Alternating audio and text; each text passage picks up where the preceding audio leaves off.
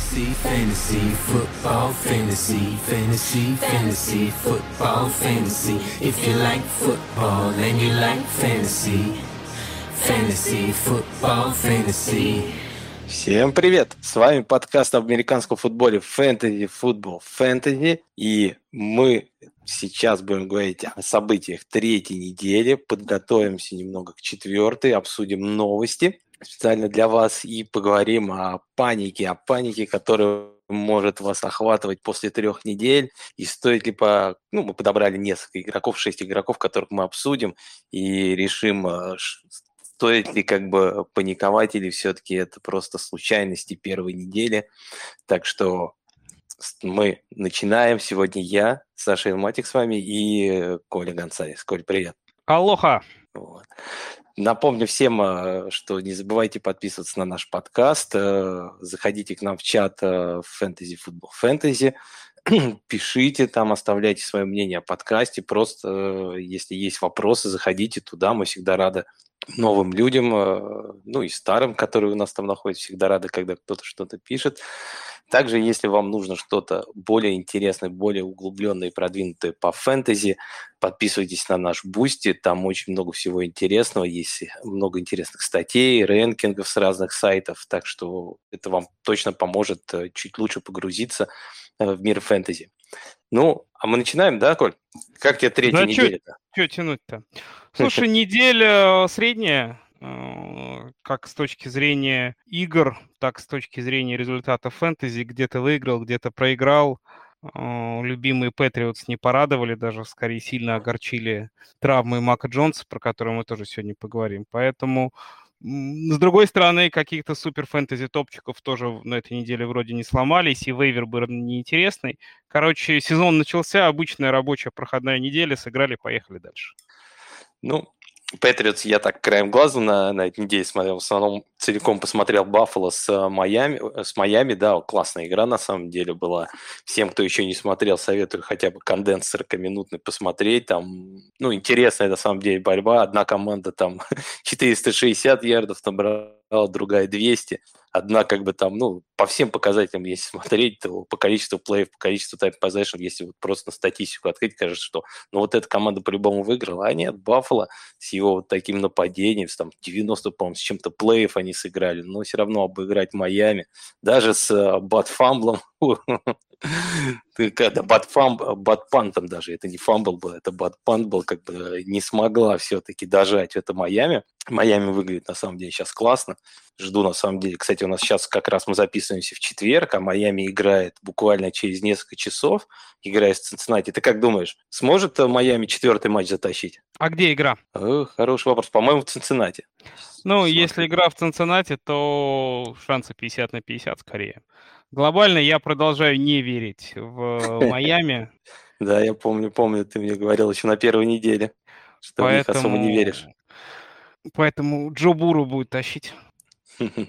Да, в Цинциннати э, через пару часов. А я вот наоборот скажу, что Майами, наверное, все-таки и четвертый матч за, затащит. Хотя, конечно, Цинциннати сейчас вы, стал получше выглядеть, нападение стало лучше, линия кое-как собралась. Но, правда, это было с Джет. Посмотрим сегодня, что будет. Ну, кстати, вот, у, у Джетс вполне приличный пасраж. Ну, у них защита как-то на самом деле какая-то странная. Ну и вообще команда немного такая, как бы, как сказать, интересная с точки зрения с некоторых сторон. Очень много молодых интересных игроков, о которых мы, кстати, почти обо всех этих плеймейкерах сегодня тоже поговорим.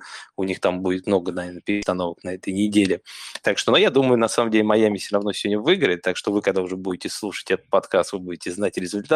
Вы уже точно будете знать. Да, кто-то из нас будет дураком, но это нормально.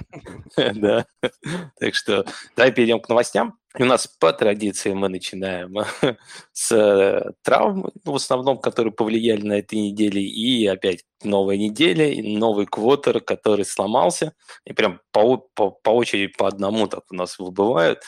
На этой неделе это Мак Джонс как раз из Патриотов, как я понимаю, объявили уже, что Брайан Хойер будет начинать. Ну, это тут не точно, как бы, то, что говорят, может, что-то поменяется. Не-не-не, смотри, давай я как бы... Все то, что официально, официально заявили следующее. Мака Джонс еще до сих пор даже не аут, то есть у него статус questionable. на пресс-конференции Биличек сказал двенадцать раз подряд, что статус Мака Джонсона day-to-day. Вот. И также Билл заявил о том, что если Мак все-таки не будет готов, то абсолютно точно стартером, по крайней мере, начнет игру Хойер. Это тоже дословная цитата про «начнет игру», что, в общем, тоже на самом деле о многом говорит, как команда верит в этого парня. У нас, на самом деле, в чате болельщиков Патриотов Андрюха Брейв написал хорошую фразу про Хойера о том, что зачем трени- человек, который подрабатывает у нас тренером на полставки, еще выходить на поле. Ну вот Хойер уже давно такой играющий тренер, который непонятно зачем выходит. У него статистика тоже очень прикольная. В последних двенадцати матчах, где он выходил стартером, его команды сыграли со счетом ноль двенадцать. Да, хорошая статистика.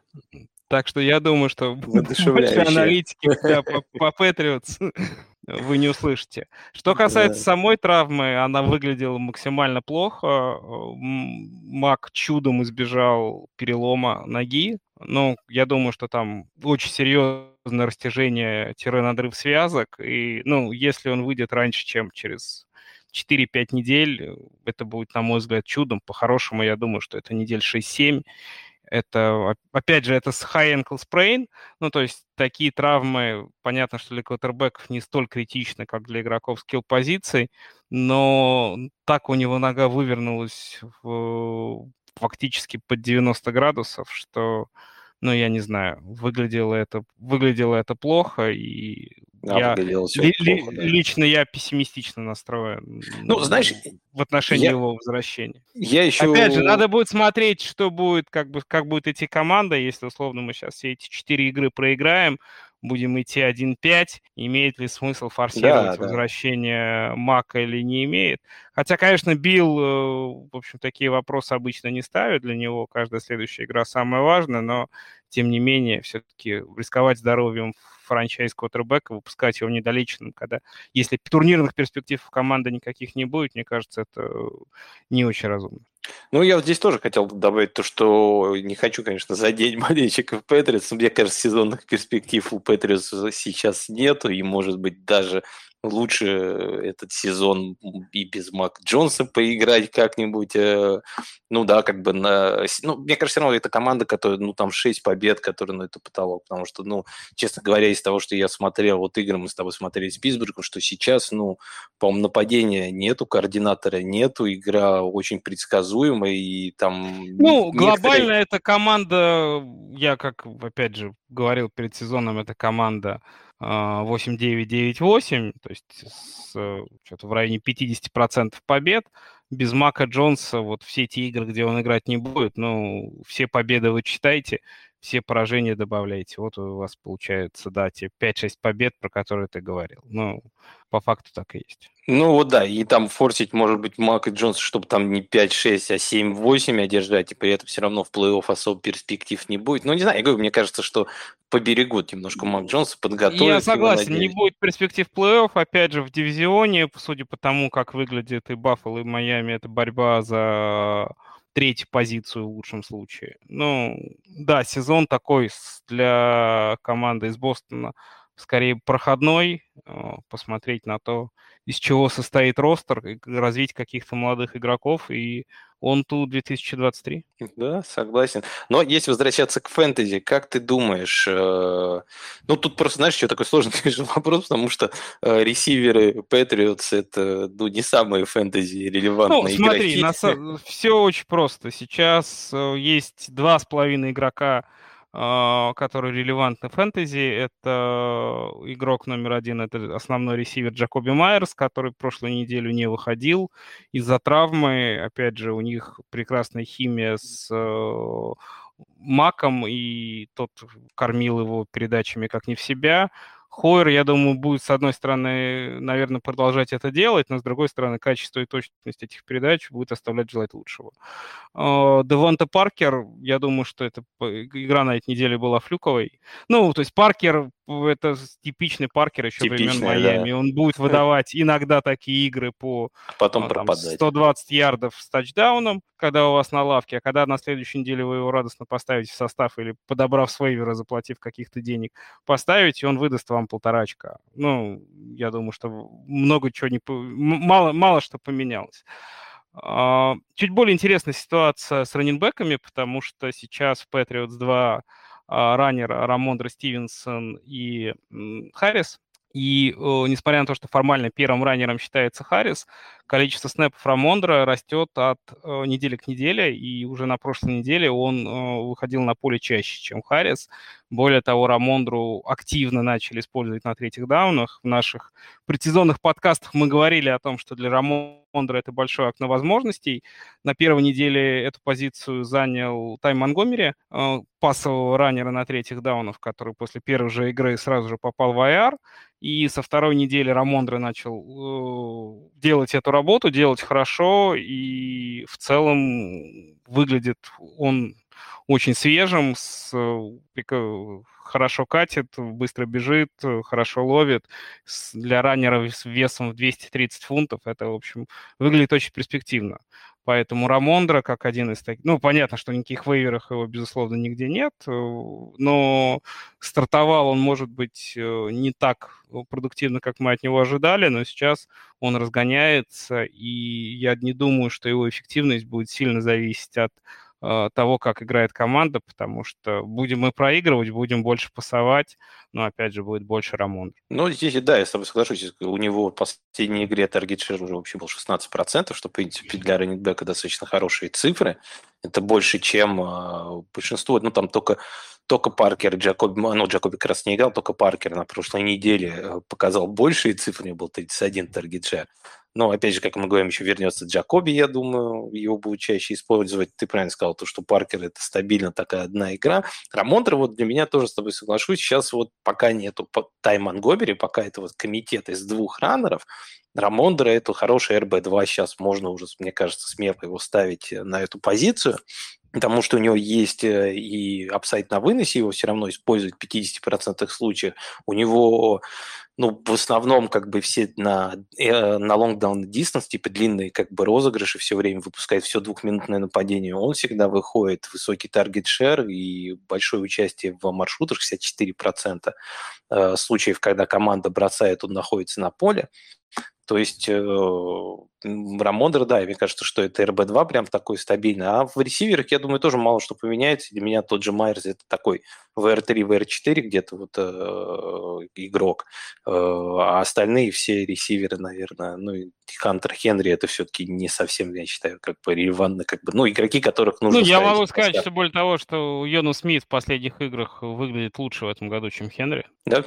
Мне показалось, они как-то... Ну да, они как-то... Ну, они непонятно как-то так играют, то какие... Ну, то есть, как бы... По Хенри, по Хантеру Хенри, если, по крайней мере, в прошлом году у него была четкая роль в энзоне, да, теперь... и он за счет, за счет тачдаунов вылезал, то в этом году и тачдаунов не так много, и роли у Ханта, у Хенри тоже этой нет. А те же там два-три таргета за игру он имеет, но без тачдаунов это все, конечно, ни о чем. Да. Ну, то, что, да, как бы у него объема все равно нету. Так, давай тогда перейдем к следующей травме. Это уже раннинбэк у нас, это Дэвид Мангомери, раннер Чикаго, который, в принципе, имел хорошие такие позиции. У себя в Чикаго его использовали, хотя уже даже на первых двух неделях почему-то в, на голлайне использовали даже больше Херберта, чем его. И там были игры, где Херберт тоже набирал очки. То есть а сейчас... я тебе могу сказать, почему. Ну, давай. А потому что Херберт очень хорошо играет. Ну, то есть, на самом деле... Мангомери тоже выглядел хорошо вот в этих ну, играх. Это, да, это Чикаго, наверное, одна из немногих позиций, где у них сразу два хороших, сильных игрока. Команда пыталась их ротировать. Ну, то есть, ты не можешь задвигать Херберта, который в порядке, ради того, чтобы кормить Мангомери. Ну, вот, вот так. То есть, это такой был двухголовый комитет из двух хороших раннеров. Сейчас, опять же, травма Мангомери... Говорят вроде бы, что она тоже не очень серьезная, что он day-to-day, что, возможно, он на следующей неделе сыграет. Но я думаю, что даже если он сыграет, все равно они, по, по крайней мере, на эту неделю ролями поменяются. Херберт будет основным выносящим. И, ну, то есть выглядит это тоже неплохо. Я не, там, не верю в какие-то серьезные перспективы Херберта просто за счет того, что нападение Чикаго, на мой взгляд, это не в обиду Миши Резакова, это сейчас, наверное, ботом три нападения всей лиги, а, соответственно, раннеры из такого нападения, ну, сильно много вам никогда не принесут. Но на этой неделе, опять же, если у вас есть в составе Херберт, на эр бэ два Flex ставьте его смело. Согласен, да, для меня тоже вот э, первый раунд Чикаго, у, у них что один, что другой имел неплохой объем, когда они играли, и я бы тоже как бы, что Монгомери, если он вернется, то для меня это эр бэ два прям такой стабильный. Ну и в принципе Херберт без Монгомери мне тоже очень нравится, он достаточно такой, ну, хороший такой взрывной раннер, правда, не очень хорошо ловит и не очень часто его в этом используют, но он в основном больше специалист на коротких выносах, как бы он так, ну, в принципе, выносит хорошо, и вот из того, что я видел, визуально мне он нравился еще даже в прошлом году, когда его ставили, так что я считаю, что без Монгомери это тоже стабильный будет такой эр бэ два, и все остальные там раннеры, мне кажется, это уже не совсем релевантные игроки. Не думаю, что они что-то отъедят. Да, может быть, тот же Эбнер будет больше иногда выходить на пасах, но, не знаю, из того, что я видел, мне он не очень просто визуально понравился. Кажется, что все-таки игрок немного другого уровня. Так что Херберт, если вы смогли его взять, потому что, я думаю, на, этом, на этой неделе на вейвере он уже его не был, его обычно все... Ну, обычно ну, уходил слушай, в конце драфта. Опять же, да, мне кажется, что Херберт уходил в одиннадцатом-двенадцатом раунде стабильно всегда. Ну, если кто-то только его не сбросил уже по ходу сезона. Хотя у него игры были не такие плохие, у него были тачдауны на первых играх, так что я не думаю, что много кто его сбрасывал. Поэтому, если у вас есть, у вас проблемы с раннинбэками, не бойтесь, ставьте его на эр бэ два, мне кажется, это хороший вариант. Так, давай тогда еще к одной, ну, уже более серьезной травме, как бы, которая закончила сезон игроку, это Стерлинг Шепард из Нью-Йорк Джайант. О, у него, я забыл, что там, у него кресты, да, по-моему? У него или... кресты, да, причем бесконтактные, просто человек бежал, бежал, даже не бежал, он прогул... фактически шел по полю, упал, очнулся, гипс. Опять же, про Шепарда могу рассказать много, просто потому что этого ресивера я брал в своей самой первой династии на самом первом драфте, когда он только выходил. Uh, ну, соответственно, он был еще рукисом. Я на том драфте просто одновременно взял Майкла Томаса, Тайлера uh, Бойда и Стерлинга Шепарда. Они все с одного этого драфта шестнадцатого года. В общем, слежу за этим игроком, но как бы все, опять же, с ним очень понятно. Талантливейший ресивер. Прекрасно выглядит, когда играет. Только играет он три-четыре игры в году, все остальное время лечится. В прошлом году у него была трав... разорванный ахилл, он вернулся достаточно быстро и, опять же, хорошо выглядел первые две недели в нападении гигантов, но теперь, опять же, травма крестообразных связок, и, мне кажется, здоровых частей тела на нем уже просто не осталось. Он порвал все, все что можно, ну... Здоровье да, погибшим. Да, да, да. Ну, давай тогда поговорим о живых, тех, кто еще остались в Giants, я как понимаю. Сразу у... могу сказать, ресиверов живых в Giants нет, потому что есть кто-то живой труп Кенни Голодей. Голодей, по-моему, тоже небольшое там повреждение, даже, по-моему, серьезное было повреждение. Ну, неважно, как бы он... Не-не-не, кажется... Голодей играет, у него два... Там, на второй неделе у него было не два таргета, а, внимание, два снэпа за игру. У ресивера, которого контракт на семьдесят миллионов, два снэпа за игру.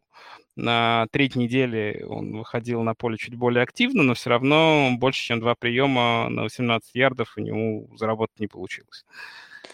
Ну вот э, здесь ситуация просто достаточно такая, э, вот ресиверы Giants для меня это тоже такая немножко загадка, потому что э, Вандел Робинсон, которого высоко драфтовали, у него травма колена, и он на этой неделе точно еще не вернется. Кадариус Тони, у него там, ну как и у Голода, какие-то проблемы, видимо, с э, тренером Трав... главным. Потому, травма потому, головы они... какая? Ну, обоих, видимо, какая-то травма. Бесконтактная травма головы. Это крутой термин.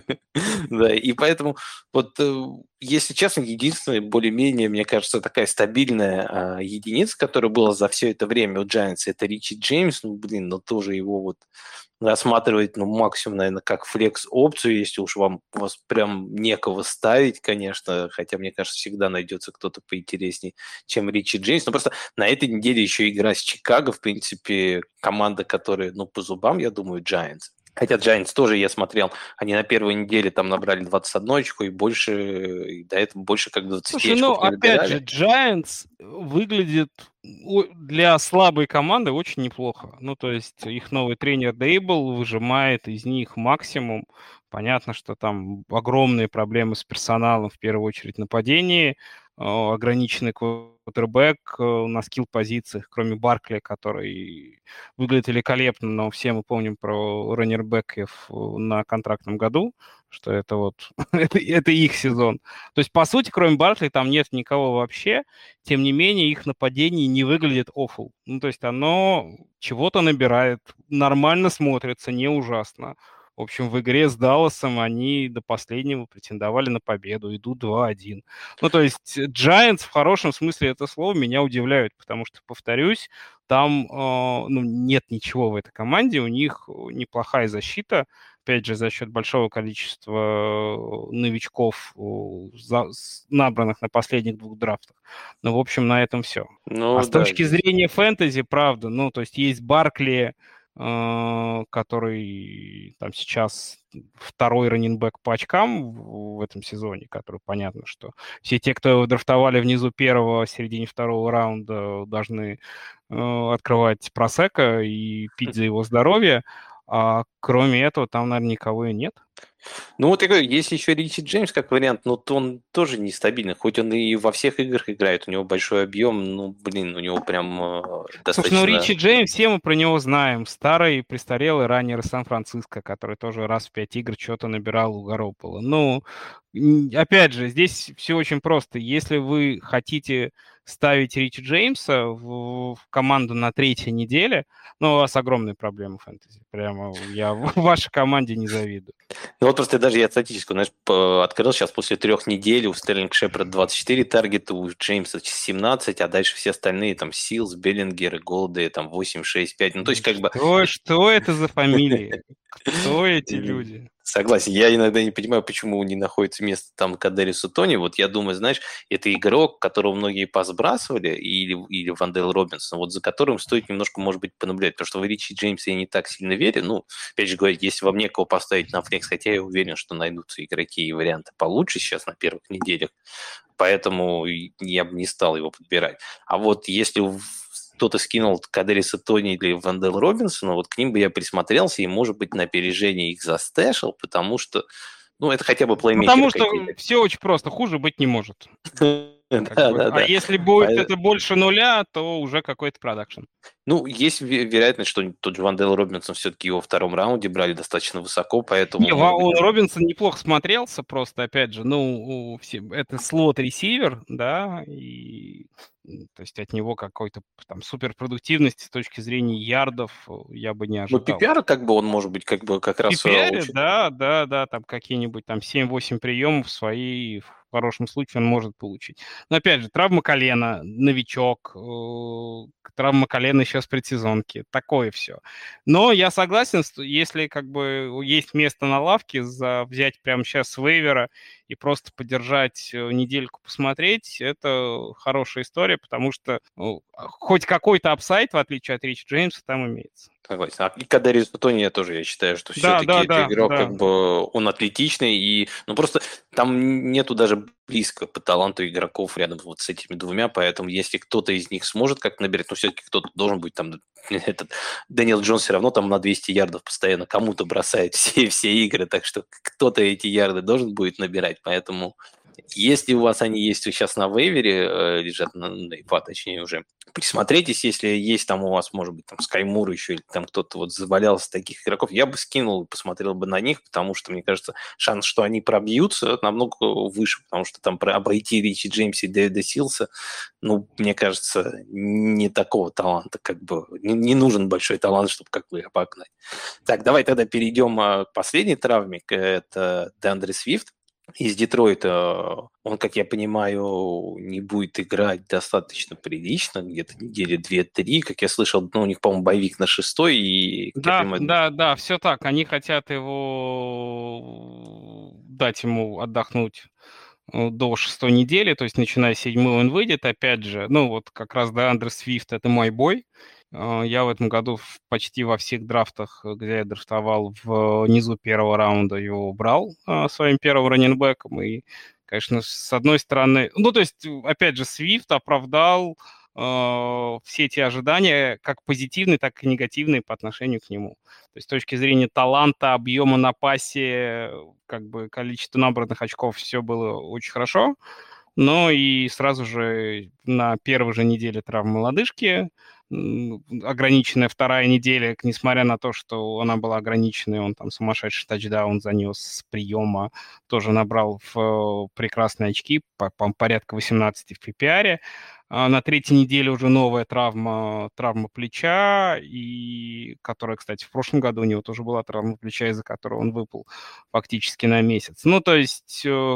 прекрасный, талантливый раннинбэк, но все больше и больше кажется, что достаточно хрустально и непонятно, может ли он вообще хоть какую-то адекватную нагрузку в течение всего сезона выдерживать. Ну, здесь согласен. Он, конечно, субтильный, достаточно маленький, но зато взрывной и... Не знаю, не, он, как бы сейчас... Когда он играет, он прекрасен. Просто играет он не так много, как хотелось бы его счастливым или несчастливым обладателем. Знаешь, мне кажется, я еще перед сезоном об этом говорил, и вот даже вот э, первые игры, пока Деандре Свифт был здоров, в принципе, если посмотреть на статистику, то Джамал Уильямс, он получал как бы свои снэпы и играл, и мне вот эта их ротация чем-то напоминала предыдущую команду Джамал Уильямс, сейчас э, это Гринбей, где есть Аарон Джонс и Дилан, которых постоянно используют достаточно сильно, и, ну, просто ну, здесь команда, самом, мне кажется, опять, опять же, на самом... Команда похожа, но нападение Детройта выглядит так прилично в этом году, что им хватало на дву... кормить двух раннеров. Да. Ну, и то они, есть, несмотря на Джамала Уильямса, я думаю, что все обладатели Свифта были довольны его очками в первые две недели. Просто, ну, опять да, же, я... вот все эти выносы, э, вся та роль, которая была у Джамала, это для Свифта еще и огромный апсайд. Но сложилось наоборот. Сложилось все так, что все те, кто брали Джамала там, в одиннадцатом-двенадцатом раунде, сейчас, я думаю, на этой неделе получили, да. получили эр бэ один как минимум. Я вот, вот тоже хотел сказать, что мне кажется, что Джамал без Деандре, это, в принципе, это ну прям стопроцентный стартер на этой две недели. Еще игры достаточно такие э, сейчас с э, Сиэтлом, потом как раз с вами. То есть э, Детройт, э, я смотрел по статистике за... Не, ну с нами, с Патриот, с Детройт ничего не получится. У нас мы Патриши, который...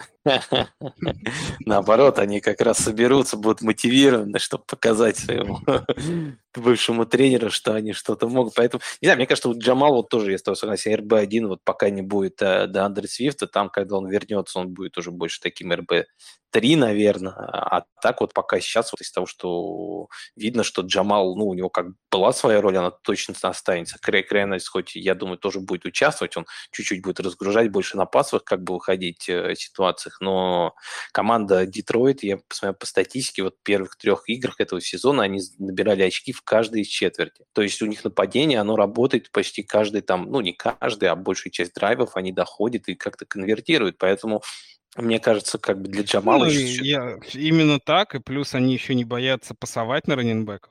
То есть, да, и, и раннинбэки очень сильно используются. Я вспоминал как бы по количеству попыток выноса двадцать восемь в среднем вот за первые три игры, это восьмой результат в эн эф эл.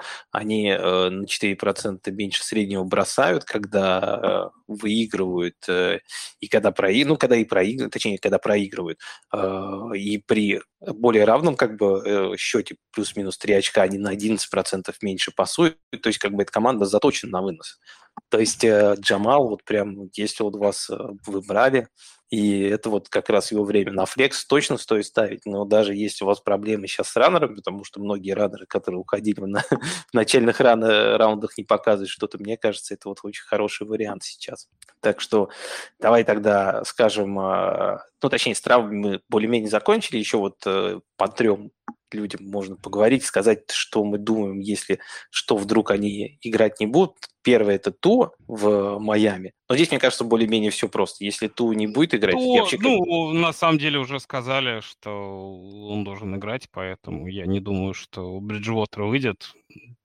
Ту А мне, знаешь, а тут кажется, а что... в этом нападении мало что зависит. Все те очки, которые набраны этим квотербеком, это восемьдесят процентов это ярды после ловли, поэтому вот эти быстрые короткие передачи он сможет издавать пьяным и с любой травмой, даже с травмой головы. Поэтому, ну... Опять же, сейчас... Там не голова вот горит, есть... а шея. Хотя, ну, как бы, это очень странно выглядело, да, на самом да, деле. Человек да. встал, и на ногах не стоит, его шатает, и это как бы... А это травма обычно... спины. Ну-ну. Да-да-да. Ну да, тоже странная такая была вещь. Меня это немножко удивило. Я думал, что мы уже Ту не увидим, будет, будет проходить протоколы, сотряс.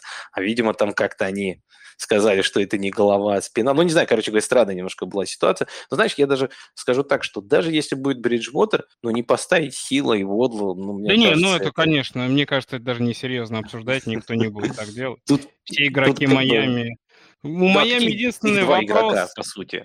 И у тебя два игрока в Майами, которые реально uh-huh. фэнтези-релевантны, по сути. Их не поставить... Ну, их ты все равно, мне кажется, будешь ставить хоть с Ту, хоть там с Томпсоном, хоть с, с этим Бриджвотером. Это, ну, нереально просто их убрать.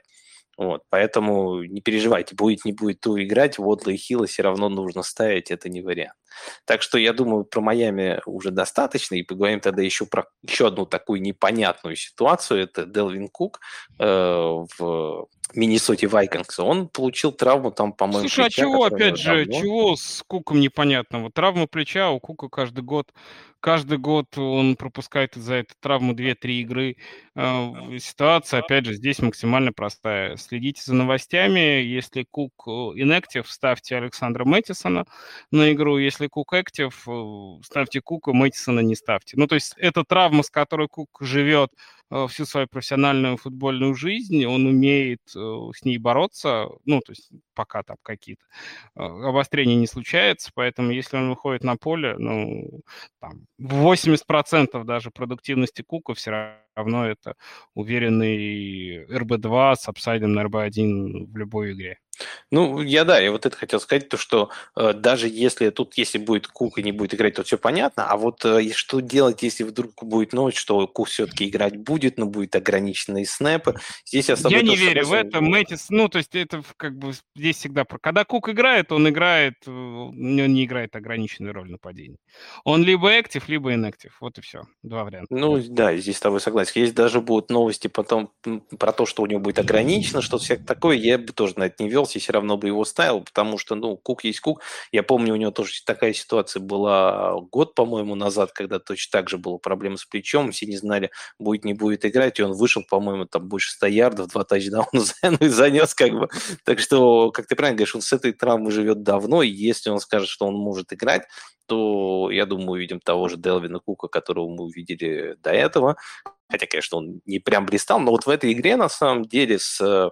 Детройтом, да, по-моему, это было, и он э, выглядел достаточно хорошо, и за три четверти у него уже там был тачдаун, и почти сто ярдов он натаскал, то есть, ну, мне кажется, многие как бы тоже как бы, переживали как бы за Куку, он, мне кажется, более-менее разгоняется, просто так получилось у Миннесоты несколько игр, как бы, что в одной игре у них все хорошо пошло, и там особо даже он не нужен был, во второй, наоборот, все очень плохо было, и больше, и как бы... Этот Казинс начал больше пасовать постоянно, и меньше выноса было, поэтому его не так сильно задействовали. Но, мне кажется, за Кука переживать не будем. Давай тогда поговорим еще об одном возможном возвращении. Точнее, это, здесь мы говорили о том, что игроки могут пропустить, а здесь, наоборот, как бы один из игроков, это квотер Нью-Йорк Джетс, Зак Уилсон, может вернуться на этой неделе. Что ты дум... Как ты думаешь, это как-то скажется на продуктивности Джетс, на, на ком-то из ресиверов? Продолжит ли Гаррет Уилсон также играть хорошо? И, наконец-то, зажжет Элайджа, который с ним хорошо играл. Интересная статистика. Квотербэк команды Нью-Йорк Джетс Флака за первые три игры отдал максимальное количество передач за всю историю наблюдения в эн эф эл. То есть нет ни одного квотербека, кто на протяжении трех игр подряд э, совершил бы такое количество передач. Ну, то есть Я это супер-хэви-френдли пас нападения. И понятно, что Флака так много пасует не потому, что он великолепный квотербек, а просто потому, что Джетс достаточно неуверенно выглядит в обороне. Им надо все время отыгрываться, все время надо нагонять. С другой стороны, у них очень много таланта в нападении, которые тоже глупо не использовать. Поэтому мне кажется, что скорее это все плюс для ресиверов у Джетс, потому что количество пасовых попыток в нападении не снизится, а вот точность и качество передач может быть только улучшится. Ух, не знаю, не знаю, что-то в прошлом году... Смело, см, см, смело, смело, да, смело это... я прогноз даю, но просто я не верю, что бывают квотербеки хуже, чем Джо Флака в две тысячи двадцать втором году. Посмотрим. Он выглядит, на самом деле, первые две игры он очень хорошо выглядел, особенно с э, Кливлендом, последний чеддер, прям вот у них... Ну, там слушай, драйв, опять, драйв. Же, опять же, попал в эти восемьдесят ярдов э, в испорченное прикрытие с Кори Дэвисом, ну окей. Нет, ну, ну там пару плеев... Нет, еще раз я говорю, нет, нет, нет. Прям... Конечно, Флака выглядел не так ужасно, как мы к нему привыкли. Ну, в общем, ничего особенного я там не увидел. Я думаю, что, что какой интересный игрок, мы, мне кажется, у нас он дальше в подкасте, мы его обсудим, это Элайджа Мур, вот, который провалил, на самом деле, начало сезона, но у которого очень хороший коннекшн с Заком Уилсоном в прошлом году образовался, и мне кажется, вот для тех, кто драфтовал Элайджу, возвращение Уилсона — это возможность хоть как-то оправдать впустую потраченный пик. А что касается, опять же, других игроков нападения, ну, по Брис Холлу все понятно. Там человек с каждой недели играет все лучше и лучше, обязательно ставить. Зак Уилсон, ресивер, получил небольшую травму на прошлой неделе, но вроде бы продолжил игру, тоже выглядит прекрасно. Опять же, не поставить его, но если там, вы его не ставите на флекс и на ви ар три, это означает, что у вас очень сильная команда и так. Поэтому я думаю, что все обладатели Гаррета Уилсона, опять же, его в состав поставят. Но... Мне, знаешь, вот тоже как бы кажется, тайтен, что... Тайлер Конклин, третий тайтенд лиги сейчас. У него шестнадцать процентов таргет-шер в каждой игре, семь-восемь таргетов. Ну, вот, может быть, с ним, например, у Уилсона что-нибудь изменится, надо посмотреть. Но, опять же, я бы игроков э, скилл-позиции Джетс продолжал бы ставить, просто потому что будет большой объем, наверное, каждую неделю, а ребята достаточно талантливые, чтобы из этого объема там, и в мусорное время, и где-то еще конвертировать очки. Вот, знаешь, я все равно добавлю немножко статистики. Вот то, что ты правильно говорил, то, что по количеству плеев за игру семьдесят четыре у Джетса, это первая команда в лиге. По количеству дропбэков, количество пасов, то есть комбинации пятьдесят пять за игру, это первое место в лиге. И количество плеев за минуту два шесть и пять, это тоже первое место в лиге. И вот, знаешь, вот что мне понравилось во Флако в этом сезоне, что вот не было у Зака Уилсона, у него было не так много потерь. А Зак Уилсон – это вот э, машина по, по передаче мячу соперника, и мне кажется, вот эти длинные драйвы, которые они давали, на самом деле, продуктивность многим ресиверам, я вот боюсь, что это может э, поменяться, а это может быть достаточно большим таким киллером для, для этого нападения, но, в общем, я с тобой более-менее согласен по Элайджи и по Гаррет Уилсу, просто мне эти игроки нравятся, и они, я считаю, очень талантливые, и разница не, ну, не настолько, мне кажется, будет с Ну, я надеюсь, что Зак Уилсон не будет прям как быть, не будет таким прям ужасным, как бы не будет так много терять мячи. И Гаррет Уилсон, тот же Элайджа Мур, они смогут как раз э, ему в этом более-менее помочь. Потому что в прошлом году Уилсона не было, а в этом он прям, ну, мне очень нравится, как зашел. Я вот смотрю, прям некоторые прям его кэчи, некоторые там э, плей прям выглядят шикарно. Прям человек как будто уже там давным-давно играет в эн эф эл, а не рукис. Прям очень нравится, как он играет. И я Я думаю, что просто ну, таки, такой талант будет тяжело даже за Уилсоном закопать. А про Элайджу Мура мы еще чуть-чуть попозже поговорим. Э-э- так что давай, наверное, заканчивать с нашими всеми новостями, потому что их не так тоже много, как было на этой неделе. Так, мы перейдем к нашей теме, главной этого подкаста. Мы специально для вас на этой неделе отобрали шесть игроков, чтобы проверить, насколько мы в них еще верим или не верим. Мы будем их обсуждать и ставить им оценку от одного до десяти. один – это значит, что мы в них э, супер верим, это топчик на все оставшиеся недели, а десять – это значит все, паника, и его, этого игрока нужно резать, отрезать, сбрасывать или там менять как можно скорее. Вот по такой системе будем их оценивать. Ну и плюс обсудим как раз их перспективы на, перспективы на конец сезона. Готов, Коль? Да, конечно. Давай начнем с квотера. Единственное, я вот думал сюда включить двух, но все-таки решил остановиться на одном. Это на Кайлере Мюррею. Мне кажется, тут ситуация поинтереснее, потому что я думал еще Тома Брэди поставить, но мы про Тома Брэди в прошлом подкасте уже говорили, и там неделю ничего не изменилось, и мне кажется, там надо ждать, пока вернутся другие игроки из этой команды. А мы поговорим сегодня о Кайлере Мюрре, который тоже, на самом деле, немного не оправдывает, мне кажется, то место, где он уходил. Хотя он до сих пор еще кью би один, если смотреть по очкам. Он сейчас идет на десятом месте, если не ошибаюсь. И... Ну, у меня в моей табличке девятый, но там, а. может быть, здесь ну, тут, чуть-чуть да, раз, какая-то разница в скоринге. Но я тебе могу сказать, смотри, от одиннадцатого места, где он вот у меня в таблице идет, до восьмого, это разница два очка, так что здесь при разном скоринге может все меняться. То есть он, если брать так по очкам, ну, не так далеко упал от того, может быть, место, где его брали, его брали обычно пятым-шестым квотером, но просто смотря, как играет Джош Аллен, Ламар Джексон, Джален Хёртс, да, как бы, которые там просто уничтожают порой как бы твоих соперников, и ты смотришь на Кайлера Мюррея, который там набирает постоянно там с трудом двадцать очков, причем в матчах с тем же Рейдерс это еще было за счет овертайма и плюс его героических каких-то потугов. Как ты думаешь, что нам дальше ждать от Кайлера? Это все-таки сейчас игрок, которого надо как-то попытаться все-таки скидывать, или все-таки вот все-таки стоим, мы, мы еще верим в этого игрока, и надо ждать, как бы, и, или, например, ждать и терпеть, ну, или просто оставить и терпеть уже, потому что, как бы, ну, все равно, мне кажется, лучшей опции сейчас не, ну, не получится. Ну, опять же, смотри, давай э, две ситуации посмотрим. Ситуация номер раз. Это игра в лиге с двумя квотербэками. Естественно, Кайлеру Мюррею никуда скидывать, сбрасывать не надо. Понятно, что такая, такой, ну... Дальше рассуждать бессмысленно. Таких квотербэков близко нет. Поэтому лучше сразу поговорить про лиги с одним квотербэком. Но, опять же, как ты верно сказал, что даже с такой ужасной статистикой в первые три недели Кайлер Мюррей вполне себе уверенный кью би один. Ну, то есть он вот в, живет там, на восьмой-девятой позиции. Я уверен, что это абсолютный пол для него, и хуже, чем сейчас, он выглядеть и играть просто не будет, потому что дальше, опять же, дальше только плюсы.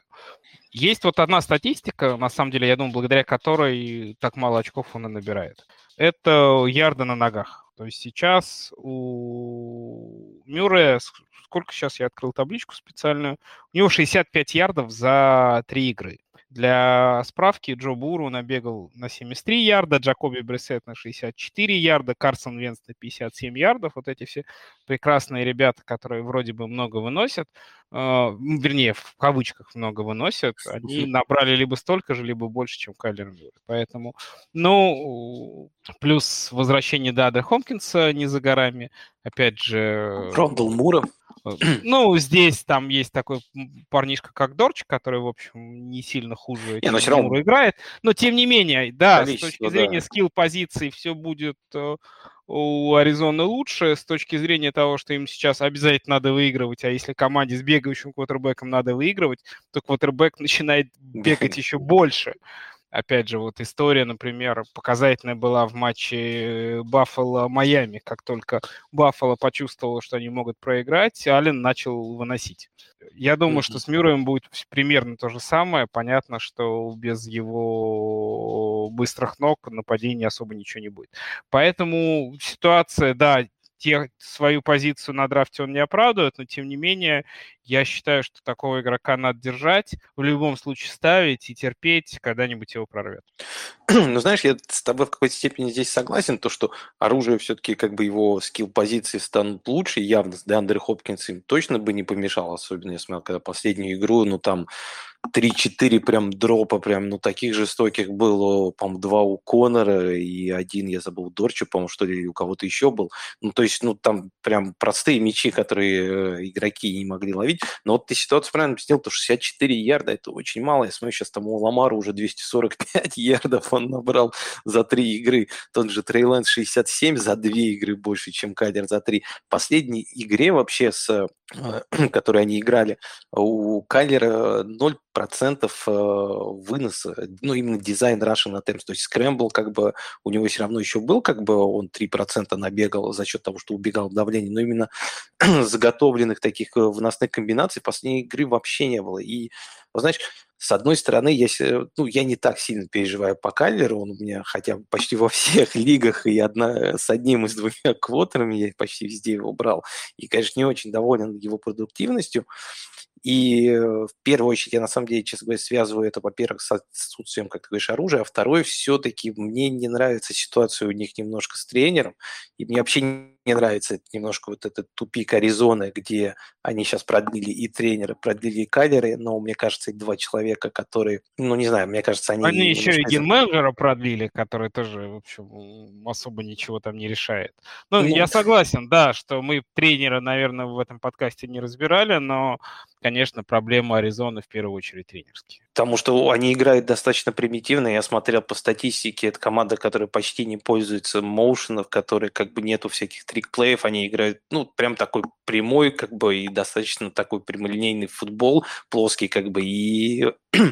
с учетом еще отсутствия скилл игроков, это все очень сильно сказывается и на Кайлере.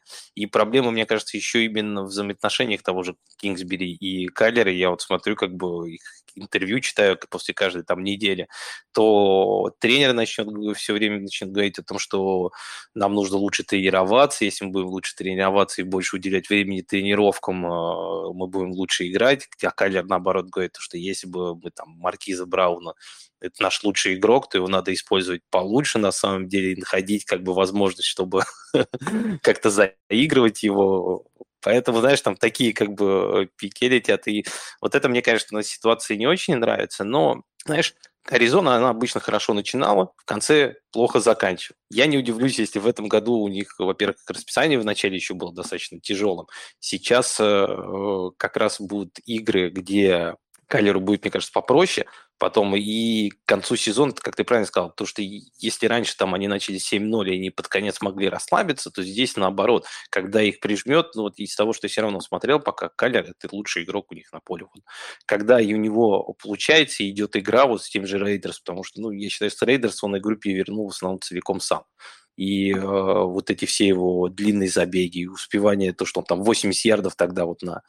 в редзоне тогда набегал, как бы, это вот чисто же, как бы, не тренерская какая-то комбинация, это чисто вот Кайлер, как бы, взял, выдержал давление и нашел в итоге игрока, и причем он и пасует достаточно неплохо, там последний тачдаун на Грина был шикарным, поэтому я вот Кайлеру поставил четверочку, то есть, как бы, я все равно есть э, опасения небольшие у меня по поводу вот э, взаимоотношений с тренером и как это все будет развиваться дальше.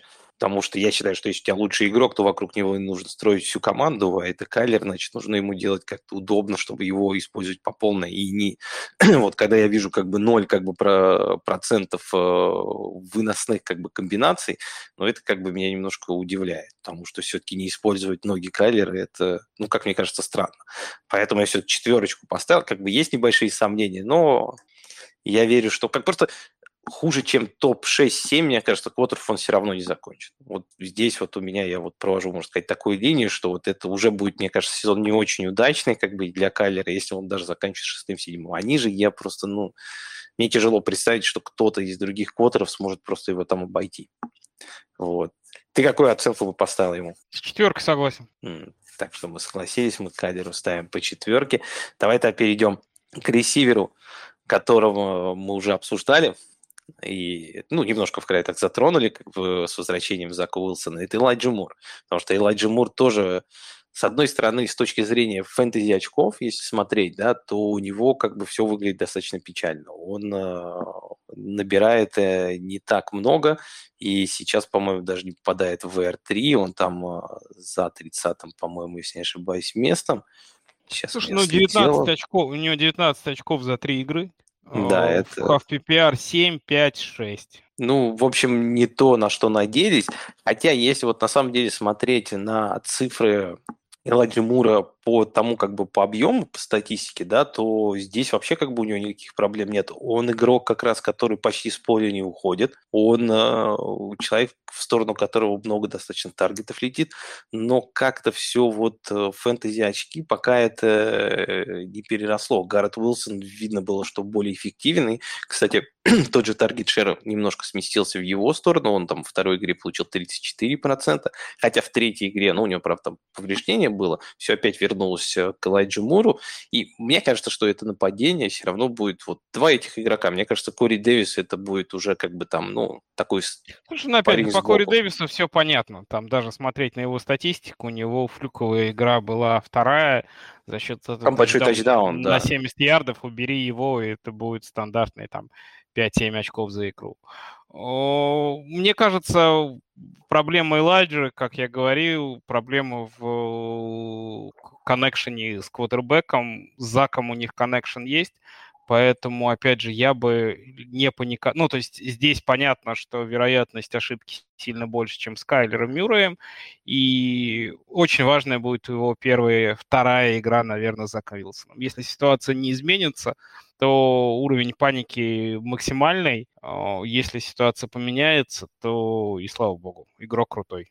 Ну да, здесь надо еще тоже, как мы с тобой говорим, что это нападение самое быстрое, больше всего плей. Даже если Зак Уилсон как бы его спустит там до десятого места, ну для двух ресиверов все равно найдется чем поживиться. И если говорить, смотреть по статистике, Гаррет Уилсон и Элайджи Мур последние две игры, они прям, ну, две примы, на которых, через которых вся игра пытается, пытается выстроить. Я не думаю, что с приходом Зака Уилсона как-то заново живет Кори Дэвис или Брэкстон Берриус. Я не думаю, что они будут фэнтези-релевантные. Вот эти два игрока будут все равно добирать. Насколько уже успешно, здесь, конечно, есть вопрос. Для меня вот они все равно, знаешь, такие прям ви ар три достаточно стабильные. Я бы все равно, просто я в многих лигах уже видел, что Элайджи Мур вообще сбрасывают на вейвер. И для меня это немножко неожиданно. Ну, я везде, где это видел, я всегда его там пытался подобрать, потому что я вот считаю, что даже если у вас есть в команде ресиверы получше, я бы Мура еще не сбрасывал. Мы видели по прошлому году, как он во второй половине сезона играл, и я думаю, что талант никуда не делся, и просто надо не забывать, что это все-таки Джетс, и ком- команда, которая, ну, тяжело дается нападение, хоть они так много в нее бросают и играют, но эффективность все равно этих плеев не такая высокая, поэтому здесь тоже больших ожиданий на него, я думаю, не стоит ставить, как он уходил где-то, по-моему, в десятых раундах, вот он должен быть в ви ар три где-то с апсайдом на ви ар два, и вот я считаю, что ничего так сильно не изменилось пока что. Поэтому даже приход Зака Уилсона, я думаю, он наоборот сделает буст, поэтому я вот ему поставил пятерочку, чуть-чуть больше, чем Кайлеру, но все равно говорю, как бы я, это не только игрок, это игрок, который но я... У может, меня все-таки, все-таки шесть, у меня все-таки шесть, потому что... Я согласен с тобой, что не то, что Джетс, что здесь и, ну, когда ты драфтуешь ресивера молодого в десятых раундах, ты не ждешь от него цифр стабильных в ар три, да? Все-таки хочется какого-то апсайда. И вот здесь Мур пока это не оправдывает, а из того, что ты говоришь, ты не очень веришь, что он начнет это все оправдывать. Ну, не знаю, да, здесь просто, знаешь, нужно смотреть, как будет все-таки с Заком Уилсоном. Если Зак Уилсон все-таки сделает шаг вперед, мы же видели в этом году уже, что Тревор Лоуренс, он просто как бы турновер-машина была в прошлом году, а в этом году достаточно эффективно и классно выглядит. Если Зак Уилсон хоть ну, к сожалению, сможет... для болельщиков Джетс Дак Пидерсон не тренирует Зака Уилсона. Но здесь тоже я вот согласен, как бы, что меня вот смущает немножко персональ тренера, я изначально не очень понимаю. Ну, я, я уже много раз говорил, что я не понимаю, как, особенно сейчас брать таких, как бы, защитных тренеров, ставить их в команду, они обычно всегда при них квотеры и молодые особенно не так хорошо развиваются, поэтому, ну, плюс мы видим, мне кажется, прогресса в игре пока именно командного не так сильно заметно. заметно да и в защите что... прогресса нет, самое-то главное. И в защите, да, еще в защите прогресса, прогресса нету, да. нет. Поэтому, знаешь, да, как бы вот, ну, просто команда все равно как бы напичкана талантами. Я ему, как говорили, вот, Элайджа Мур, Гаррет Уилсон, там игроки есть талант, поэтому они набирают очки. Сказать, что вот прям апсайд какой-то сильный, ну, вот здесь, да, я согласен, что прям сильно апсайда я не жду, но все равно, даже если Элайджа Мур будет хорошим, стабильным в эр три, это хороший вариант все равно для боевиков, для того, что если кто-то у вас получит травму, его нужно будет заменить. Потому что игрок постоянно на поле и постоянно как бы, ну, как бы постоянно будет иметь, как говорится, авиабилити, то есть как бы, а это, как мы знаем, the best ability, то есть когда ты играешь, это всегда лучше, чем когда ты травмирован или сидишь на боевике, поэтому, понимаете, как бы дальше пойдут игроки, которые, вот мы говорили, как про Ричи Джеймса, вот будут недели, там, по-моему, шестая неделя, где много очень команд на боевике, и Элайджа Мур будет казаться уже как бы как супер хорошим пиком. Я, так, мы, Элайджа Мур, ты все-таки шестерочку, да, поставил? Угу. Я все-таки пятерочку. Давай тогда перейдем к ему однофамильцу, и Джей Муру э, из Каролины. И вот здесь, на самом деле, это игрок, который вот мне очень нравится. Он у меня, в, ну, не во всех, но во многих династиях, где я играю, я его почти всегда где-то пытался выменить, купить, и всегда ждал, что ну вот-вот, с каждым сезоном ну, он должен, должен наконец-то как-то себя проявить. И перед этим вот сезоном мы когда с Димой записывали подкаст про Каролину, я говорил то, что Диджей Муру вот сейчас, особенно где он уходит, как в эр два, это прям очень хороший пик, потому что он будет стабильным в эр два, ниже, скорее всего, не упадет. А вот э, если Бейкер будет лучше, чем э, Сэм Дарнольд, и сделает шаг вперед на позиции квотера, все нападение сделать небольшой шаг, то он может вообще стать в эр один с, с апсайдом. Потому что, ну, если смотреть по профайлу, по таланту игрока, и, ну, и просто даже вот на пленку посмотреть, как он играет, это, ну, игрок шикарный. Но вот э, Бейкер пришел в Каролину, и вот я сейчас смотрю по статистике пи эф эф пассовой, да, вот все квотеры, которые сделали больше сто пассовых э, комбинаций, в две тысячи двадцать втором году у Бейкера Мэйфилда самый худший рейтинг сорок пять и семь. То есть, ну, ты абсолютно правильно ответил, собственно, на все то, все те вопросы, которые перед Диджей Муром ставились. У меня тоже вопросы, на самом деле, не к нему, а к нападению Каролины и к Бейкеру Мэйфилду, потому что ну, никакого шага вперед команда это шаг назад не сейчас, сделала, да, ну, то есть он выглядит не хуже, вернее, ничем не лучше Дарнольда, просто Каролина добавила, сделала шаг вперед в защите, за счет этого это они да. показывают неплохой футбол и что-то там иногда выигрывают в нападении, но там просто ноль. Опять же, я вот смотрю статистику, Диджей Мур двадцать очков за три недели, и причем он первый ресивер команды. Ну, там есть еще Робби Андерсон, который примерно столько же набрал, но просто, опять же, Робби Андерсон все свои очки набрал на первой неделе, за вторую и третью у него в общей сложности четыре очка за две недели. Типичный вот, Робби по... Андерсон, как бы, да, тоже как но... бы одна большая игра, и дальше все. Ну вот, знаешь, это, вот, конечно, поражает то, что я, правда, смотрел, когда в прошлом году Дарнольд, до этого, помню, у него еще был Кайл Аллен, и казалось, что, как бы, ну, блин, ну, хуже, хуже уже быть не может. может. А всегда да. кто-то стучится снизу. Да-да-да, потому что, ну, блин, ну, хотя бы Дарнольд и Аллен, они могли хотя бы бросать э, на, Мак, на Макафри и заигрывать его как-то в пассовой игре. Мы сейчас даже не видим этого от Бейкера, он даже не видит и не понимает, как можно с кинуть как бы удачно на Макафри. То есть, ну, не знаю, конечно, это может быть дело там, конечно, уже и не в квотере, а в самом э, тренере и координаторе тоже, потому что, ну, как-то уже третий уже квотер, который туда приходит, и он тоже худший как бы по, по грейдам пи эф эф. Да, это вот я как раз в подкасте мы перед сезоном говорили, что Дарнольд это худший квотер был в прошлом году по пассовому грейду пи эф эф. Приходит Мэйфилд, он причем в этом как бы в Кливленде он был, ну, не настолько плох, он там был в середине, но был намного выше у него рейтинг, чем и статистика намного лучше, чем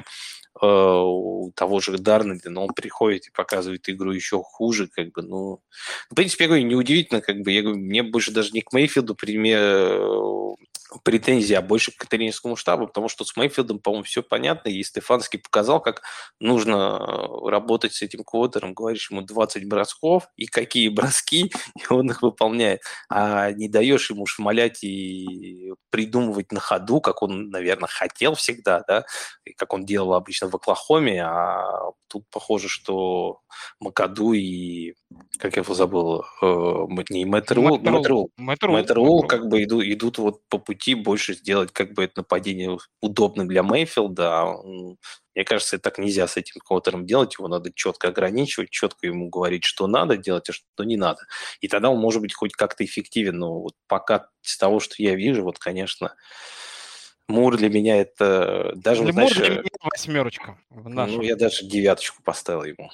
Я вот прям вот, вот, вот что-то очень сильно разочаровался, потому что, знаешь, я говорю, если изначально видел его как ви ар два, которого с апсайдом ви ар один, то сейчас я понимаю, что это ви ар три, и, наверное, пока Бейкер вот так играет, и пока нападение вот такое, он выше, чем ви ар три, его рассматривать не стоит, как бы, потому что, ну, не стоит ожидать от него там, ну да, будут какие-то игры все равно, но вот даже Лависка, на самом деле, под ту игру, которую сейчас, я вначале тоже еще под сезон подкасте говорил, что Лависка, мне кажется, должен нехорошо зайти под Бейкера, потому что если его будут так же использовать, как в Кливленде, чтобы он просто на него скрины кидал, как бы, и тот бежал, как бы, что-то творил, и вот в этой игре супер тачдаун Лависка, конечно, занес, но все равно, конечно, понятное дело, что это пока не фэнтези-релевантный игрок, но вот Диджей Мур, вот я бы вот надеяться на него больше, чем на ви ар три, сейчас бы не советовал. Вот прям вот...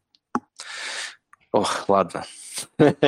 восемь девять, видишь, здесь мы чуть-чуть тоже разошлись, я чуть больше паникую с ним, как бы... Нет, просто Мура ни в одной лиге нет. А, вот. Ну, у меня хотя как бы он в династии. Хотя мне этот ресивер тоже очень нравится. Да, жалко, жалко. Давай тогда поговорим еще об одном игроке Джетс. Я, как говорил, то, что у нас прям подкаст, мы хорошо так разбираем команду Джетс, мы уже поговорили про квотера, про ресивера, а теперь еще поговорим про их пик второго раунда, э, Бриса Холла, раннингбека, который, ну, не знаю, тут, знаешь, его брали все-таки в четвертом раунде, да, четвертый раунд все-таки это игрок с каким-то апсайдом, который должен, наверное, сразу показывать результат, но из того, что мы пока видим на первых неделях, у них прям такой комитет с Майклом Картером, и он пока набирает не очень много. Слушай, я вообще не согласен. Я не согласен? Вообще с тобой не согласен. Как Брис Холл попал в этот список, то есть, ну, человек абсолютно стабильно набирает в Half-пи пи ар, вот я смотрю, у него вторая неделя двенадцать с половиной очков, третья неделя двенадцать и два очка, это в ноль целых пять пи пи ар, у него двадцать один таргет за три игры, двадцать один таргет, это раннинбэк. Ну, на последней неделе очень много получил. Как раз, а до этого... Ну как, у него на первой неделе девять таргетов, на третьей неделе одиннадцать таргетов. Ну, то есть двадцать таргетов за ну, две да. игры. Он на второй за неделе был да, да, да. всего один таргет, но он его преобразовал да, там... в, в пассовый тачдаун. А, Поэтому... Тай Джонс почему-то играл очень много на второй неделе, они на третьей неделе что-то от него отказались. Видимо, не прошел эксперимент. Поэтому мне кажется, что Брис Холл выглядит лучше, чем прогнозировалось. Ну, то есть, опять же, это руки. Это новичок, который только входит в лигу, и в каждой игре он играет либо хорошо, либо очень хорошо. Опять же, вот во второй игре там прекрасный, повторюсь, тачдаун. Тачдаун занес. Сейчас девять, шесть приемов на пятьдесят три ярда. Нападение ему доверяет. Он все, там таргет-шер у него с каждой игрой увеличивается. Да, он не, основ... не единственный раннер в команде. Ну, там, опять же, там есть и Майкл Картер, который тоже выглядит неплохо. Но Холл с каждой игрой, опять же, виден прогресс и видно поступательное поступательное на рост, поэтому у меня вот паника по Брису Холлу ноль. Прям вообще ноль, да, поставил? Ну, вообще, ну, я, я вообще, ну, то есть он абсолютно... Сейчас давай я прямо ради интереса э, другую... Я статистику одну хочу найти, ты пока расскажи, что ты думаешь по Брису Холлу, почему он ну, у тебя попал в список паникеров. Ну, во-первых, потому что все-таки, когда его брали в четвертом, некоторые даже в третьем раунде, иногда на развороте, да, и его как бы на него надеялись, что это типа будет Наджи Харрис новый. И если посмотреть, сейчас он эр би восемнадцать в пи пи ар-лигах, да, и, ну, все-таки... Ну, опять же, ну, то есть эр би восемнадцать – это середина эр би два. Ну, то есть как минимум он свой пик абсолютно точно отрабатывает. Ну, мне кажется, немножко большего все-таки от него люди ждали, и то, что комитет будет с Картером, более-менее было, конечно, Нет, понятно изначально. Не, не знаю, вот прямо здесь я готов, готов. Если мы бы говорили, там, что это был бы пик какого-нибудь второго раунда, да, как, например, вот я не знаю, вот я сейчас просто открыл статистику. Фурнет в Half-пи пи ар у него тридцать два целых шесть десятых очка, у Бриса Холла тридцать одна целая восемь десятых очка. То есть у них разница меньше, чем в очко. Ну, у тебя Фурнет во втором раунде почему-то не попал в паник-метр, а Холл там есть. И Клер. Вообще четвертый пик первого раунда тридцать два целых пять десятых очка, у Холла тридцать два. Ну, то есть вот три раннинбека в четыре раннинбека. Я вообще сейчас статистику.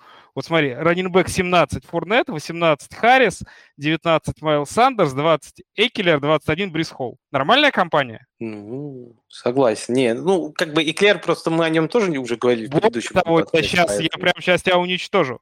Давай. Делвин Кук набрал меньше, чем Брис Холл. Делвин Кук, да, ну, он, ну, он, правда, одну четверть всего лишь пропустил. А кого, как говорится, чужое горе. Ну, нет, знаешь, здесь... Нет, согласен, я просто э, говорю, как бы, мне кажется, здесь немножко, как бы, вот от его позиции, что, как бы, все ждали, что это будет как Наджи Харрис, который прям сразу начал играть и прям тащить. Ну, он играет лучше, чем Наджи Харрис, по крайней мере, в этом сезоне. По крайней мере, да, в этом сезоне, да. Но Наджи Харрис в прошлом году начал намного лучше его. Ну, и, правда, и брали его выше сразу. Ну, брали-то его, конечно, в первом раунде в прошлом году. Да, его там на, на развороте первого-второго уже забирали, Холл брали чуть ниже. Ну, то есть ты вообще как бы, ты считаешь, что Холл прям хорошо сейчас... Вот ты бы сейчас Холл уже готов был бы ставить как эр бэ два в состав, если бы он у тебя был? Или считаешь, да, что еще у меня рановато? Он есть в паре одногодок, я его брал... Ну, то есть я его четко брал в четвертом, пятом раунде как... В одной лиге он у меня вообще эр бэ один, потому что я в Heavy ви ар пошел. В другой лиге эр бэ два, и он у меня в составе играет, и я прекрасно уверенно себя чувствую. Более того, я считаю, что такие игроки, как Холл, если у вас есть их возможность, например, вот такого паникера, как Саша, вдруг прикупить, это вообще прекрасно, потому что, опять же, исходя из опыта, как раз вот такие раннеры-новички, они в конце сезона выстреливают. Потому ну, что как Тейлор в... там. Да, когда, да. Они вкатываются, они, ну, начинают соответствовать скоростям эн эф эл, сами понимают, что такое защитники эн эф эл, и они дальше прибавляют, потому что, ну, с точки зрения данных и таланта, Холл, на мой взгляд, один из лучших раннеров, и начало очень оптимистично. Ну, согласен, у него... Я вспоминаю, например, вообще первый сезон Макафри, первый сезон в лиге, когда тот на выносе вообще ничего не показывал, просто каждая игра у него была там пять, шесть, семь таргетов, и чего, чего человек на- начал делать дальше, поэтому, ну, дебют Холла, он там, не сказать, что шикарный там на пять баллов, да, но рабочий, нормальный и все хорошо. Ну ладно, убедил, но, может быть, не двоечку, единичку ему поставлю, потому что он играет все-таки в Джетс, там все что угодно может случиться с игроками этой команды. Это проблема, это проблема. Но игрок на самом деле классный. Мне вот проблема еще, знаешь, я хотел сказать про того же Картера, что он у него достаточно много забирает пасовой игры, хотя вот, как ты говоришь, все равно таргеты у него есть, потому что команда бросает и играет очень много как бы в пас, и он выходит в основном на всех, самое интересное, что э, длинных розыгрышах и двухминутное нападение почти всегда за ним. И видно, ну, уже, когда, мне кажется, особенно новичок начинает под себя забирать двухминутное нападение, где нужно уметь много чего, то есть как бы это... Э, время, когда ты должен уметь там и подстроиться иногда под блок, иногда под э, вынос, иногда на пас, и я думаю, что тебе должны доверять. Нападение – это вообще самое сложное, что есть в футболе. Да, и как бы если тебе доверяют сразу новичку в этом, ну, как бы в нападении играть э, эту роль, это значит, тебе видят таланты, как бы на тебя рассчитывают, мне кажется. Вот это еще я хотел сказать, то, что ну, в защите того же Холла, как бы, которого, как по сути, получается, не нуждается уже в защите. Все-таки вы решили, что я, наверное, зря его добавил сюда. Ладно, давай тогда поговорим о другом раннере, который, я все-таки думаю, я не зря добавил в этот список. Это Джавунта Уильямс. Джавунта Уильямс уходила выше Бриса Холла. Он уходил обычно во втором раунде. У нас ну, почти везде в, в лиге с одним квотером. И пока что он тоже по очкам, ну, не то чтобы прям, можно сказать, он проваливается, да, там, он сейчас у нас какой эр бэ семнадцать, они вот рядом там идут. В принципе, ну вот я смотрю, в Half-пи пи ар он эр бэ двадцать четыре, то есть самый низ эр бэ два. Ну вот как раз он там просто у него была одна игра с большим количеством ресепшенов на первой неделе, и... Поэтому как бы в обычном пи пи ар он чуть-чуть повыше, он семнадцатый идет, да, но все равно как бы две последние игры не очень ему удались. И вопрос, мне кажется, Джавонты – это не вопрос даже объема, потому что, если посмотреть, я говорю, как бы сейчас не то чтобы Мелвин Гордон там у него что-то забирал, Дауд выходит для ротации, вот сейчас я посмотрю, рашинг на темп у них сейчас пятьдесят и сорок, ну, в принципе, нормально. Плюс пассовая игра достаточно сильно перешла к Джавонте, у него на первой неделе было вообще таргет-шер двадцать девять процентов, в общей по сезону пока за три игры двадцать процентов, он двухминутное нападение, длинные как бы розыгрыши, он все равно в фаворитах этого как бы комитета, но тут еще как бы в этот комитет в последней игре залез Майк Бун каким-то образом, я не знаю за и зачем, но его начали больше использовать и ротировать в этом плане.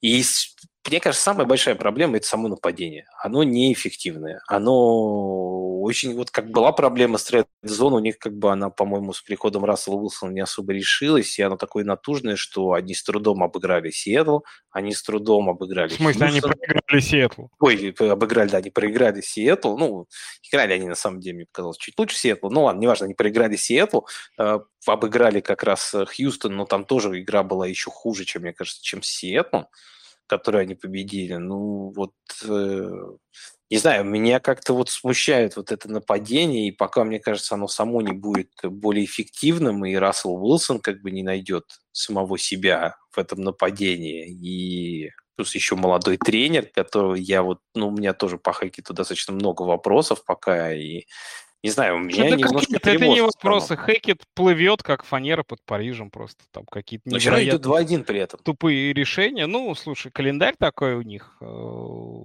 Да, Денвер играет очень плохо, очень плохо играет нападение, очень хорошо играет в защите. За счет этого хоть как-то они вот на два один вылезли. Я согласен с тем, что проблема Джавонт, но опять же там...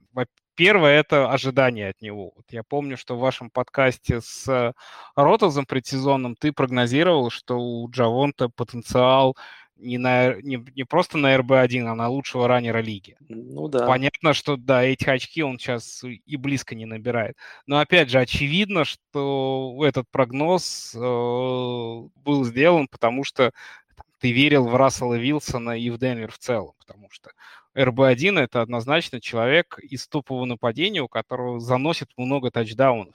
А Денвер за три игры сподобился на один. На один тачдаун. Ну, ну о, да. чем? О, о, о чем? О чем здесь можно говорить? Джавонта выглядит неплохо. Он действительно никакого пятьдесят на пятьдесят с Гордоном нет. Он очевидный первый раннер команды. Ну, как бы Гордон, понятно, что там не совсем нулевой. Он и играет неплохо, что-то набирает, но все равно. То есть это не ситуация прошлого года, где пятьдесят на пятьдесят. Нет. Джавонта эр бэ один. Но если Денвер не улучшит радикально свое нападение, то пик Джавонты сработает его менеджером в минус. А прошло уже три игры, это, в общем, какая-то, если неприличная, это уже существенная часть сезона. И, к сожалению, у Денвера с точки зрения нападения ну, прогресса нет. То есть они как плохо сыграли первую игру, плохо сыграли вторую игру, плохо сыграли третью игру. Чуть-чуть, может быть, что-то меняется, но прямо совсем-совсем чуть-чуть. Я бы здесь нет. ставил бы шестерку. Ему, может быть, даже семерку. Но здесь, повторюсь, вопрос не в игроке, а вопрос в команде. Ну, я ему вот пятерку поставил, потому что я еще... верю именно в сам талант как бы Джавонта, и все-таки верю, что как-то раз сможет хотя бы чуть-чуть улучшить свою эффективность, и чтобы команда, ну, ну тут, тут я с тобой согласен, еще проблема то, что они даже вот доходят до, с Расселом до редзона, а вот там порой вообще теряются, мне кажется, и не знают, что особо делать у них на какие-то важные плеи, они пытаются делать, ну не пойми что порой, вот я помню игру, по-моему, с Хьюстоном как раз это была, где... Они четыре один у них, чтобы было четыре два важный, как бы был даун, и они там вместо того, чтобы дать просто мячик Джавонте или хотя бы Расселу бросить, ну, то есть, как бы это два, мне кажется, самых больших плеймейкера у них, они какой-то трикери передумали с э, тайтендом, которому кинули как бы пас, который должен был аутсайд бежать. Человек, который ни разу в жизни даже не выносил мячик на свою карьеру, побежал его выносить, и, понятное дело, не, не донес даже и двух ярдов не смог пронести. Ну, то есть, нападение достаточно как бы странное, поэтому я, конечно, вот то, что говорил про эр бэ именно оверолл один, то, конечно, да, это... Просто мне казалось, знаешь, вот талант плюс купе с командой, которая будет много набирать, это может вот дать вот такой эффект, что он сможет даже быть...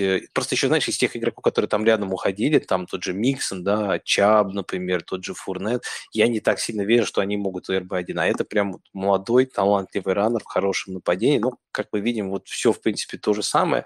И конкуренция даже меньше стала с Гордоном, но нападение стало еще хуже даже, чем в прошлом году. Поэтому пока они его не, лан... не наладят и не смогут наладить, то... Но все равно, знаешь... Прям уж говорить о том, что Джавонта там прям совсем плохо, и его нужно сразу бежать менять, я тоже бы не стал. Ниже, чем эр бэ два, он все равно уже не упадет. Вот он где сейчас идет, я думаю, это мы сейчас видим вот пол, который есть у Джавонты. И вот он будет где-то вот по нему болтаться, если команда не улучшит игру. А если команда сделает шаг вперед, и у него пойдут хотя бы тачдауны, пойдут еще бурачков, то... он сможет закончить как эр бэ один. Не оверолл, конечно, но там в топ двенадцать попасть, я думаю, для него это будет не проблема, потому что игрок талантливый, и набирать очки он умеет. Вот, так что поговорили сейчас о Джавонте, и у нас остался последний с тобой игрок.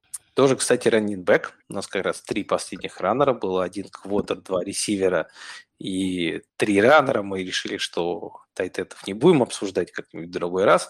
Ну, и тайтенды, мне кажется, не такая позиция, которая, если там Эндрюс, Келси набирают, то что паниковать, все остальные, в принципе, и если не, уди- не набирают, то ничего удивительного и нет, это тайтенды. Они всегда, большинство людей их все равно всегда обычно стримят. А последний раннер, о котором хотели поговорить, это Элвин Камара. Элвин Камара, который сейчас у нас... Так, я сейчас опять потерял рэнкинг, но, в общем, Камара там... Очень плохо. Очень плохо, да, там, сейчас я точно найду. Все, но он, правда, смотри, пропускал же, еще. Он пропустил одну игру, но за две игры у него двенадцать очков, то есть шесть очков в среднем за игру. Это даже не эр бэ три. Да, и, ну, понятное дело, что у него он играл с травмой. И э, одну игру он пропустил, вторую играл с травмой, и, конечно, это сказалось на его игре. У него там был, ну, там, дроп, который, мне кажется, не, не очень свойственен Камаре, был, после которого как раз Каролина набрала свои первые очки. И я думаю, это не так часто будем, будем видеть. В этом плане у меня проблем нет. Это вот как раз может последствия травмы. Но знаешь, что меня вот очень сильно напрягает в ситуации с Камарой? Это то, что у него стало очень намного меньше таргетов. И на него Джеймис Уинстон почти не бросает чекдауна, как это было раньше. А он больше предпочитает палить, палить вперед на Криса Лави, который там просто, по-моему, там невероятные цифры по эйр-ярдам ставит, как бы ловит не всегда, но его постоянно там выцеливают в глубине, и Уинстон это любит, и он, мне кажется, будет также продолжать это делать.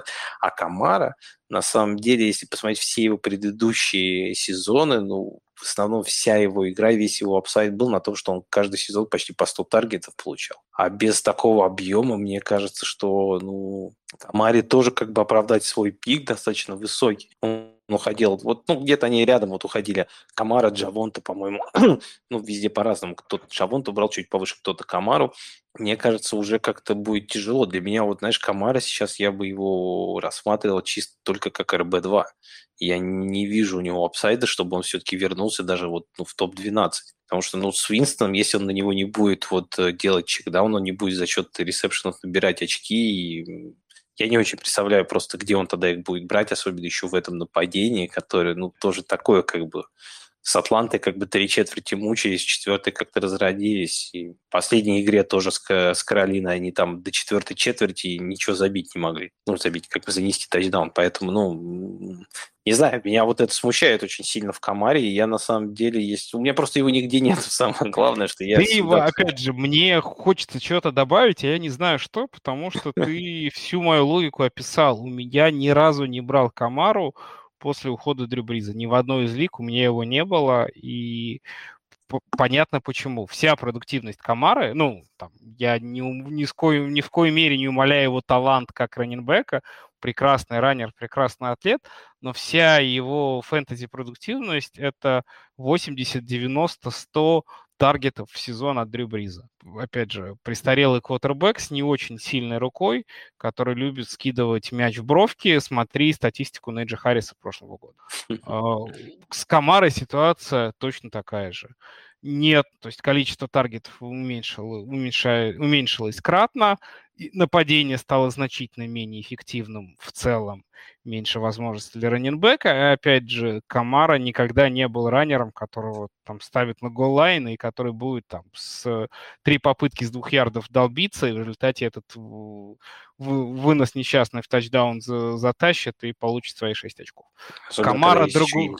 Камара другой игрок, для того, чтобы использовать его сильные стороны, совсем не подходит э, такой квотербэк, как Джамис Винстон, который чекдаун кидает только в корнербэков другой команды. Согласен, согласен с этим. Хорошая шутка. Э, скажи, а ну вот сейчас я видел много вот таких еще ситуаций, что ну, многие сайты, многие эксперты говорят, что вот сейчас хорошая ситуация для того, чтобы, вот, знаешь, такой байлоуд на Камару. Ты бы стал бы его сейчас где-нибудь покупать или... Или вот э, лучше оставить сопернику, пусть он с ним мучается. Опять же, ну, честно, я у Камары не вижу какого-то супер апсайда. Сделать байлоу, купить его, не знаю, за два мешка картошки, за Элайджу Мура, ну, ну да. Конечно, да. А какие-то там, я не знаю, хорошего ресивера за него давать. Ну, ну, рядом... Смотри, да. Давай посмотрим вот, ситуацию Дикий Меткалф.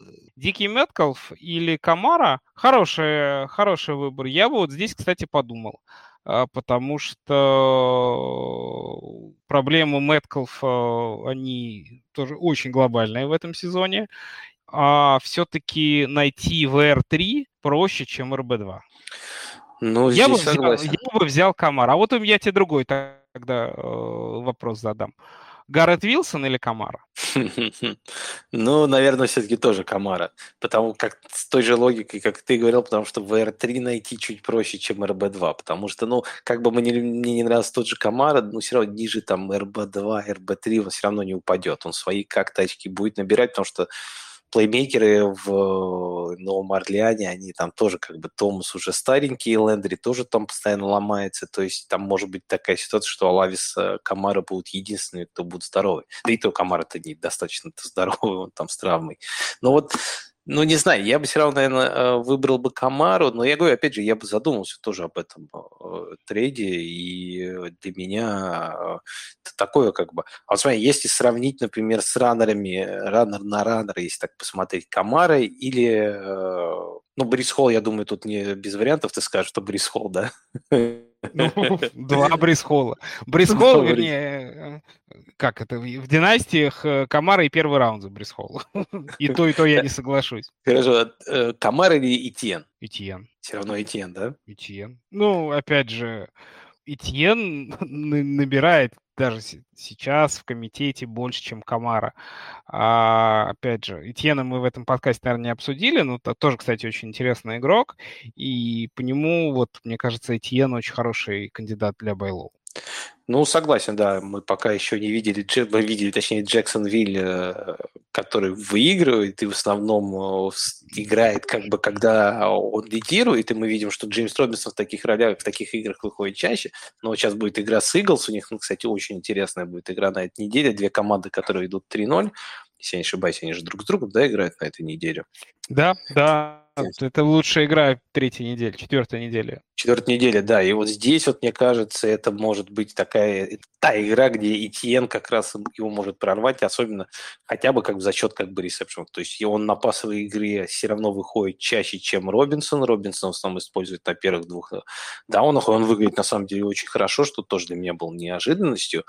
И Этьен, я с тобой ну, согласен, деле, для Байло сейчас... По всякой продвинутой метрике Этьен выглядит лучше Робинсона. Mm-hmm. Ладно, давай это последний тогда вариант. Гибсон или Камара? Камара, конечно. Вот здесь Камара.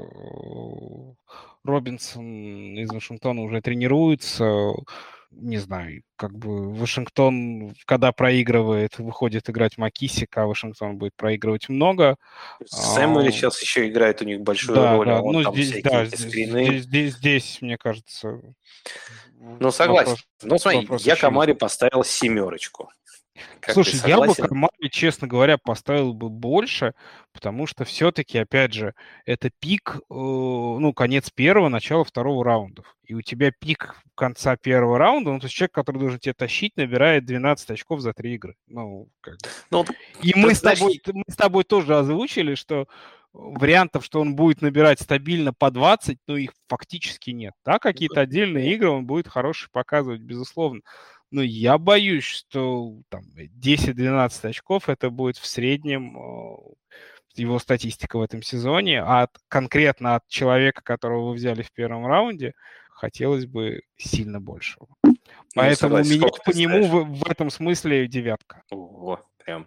Ну, знаешь, я, я, я чуть-чуть ну, согласен, что, что может быть. Камару драфтовали как тащера, а тащером он не будет точно. Ну да, я, знаешь, просто чуть-чуть ему немножко, может, более так сбросил парочку баллов, в основном только из-за того, что у него была еще последняя, говорит, травма с ребер, мы здорового еще не видели, но я согласен, что это вот, ну, вот сейчас с тобой поговорив, я, наверное, да, наверное, даже поменяю свою оценку, поставлю ему восьмерочку, все-таки девяточка многовато, девяточка это для диджея Мура, у него там совсем все плохо, я считаю, Камары, ну, хоть чуть-чуть получше, поэтому...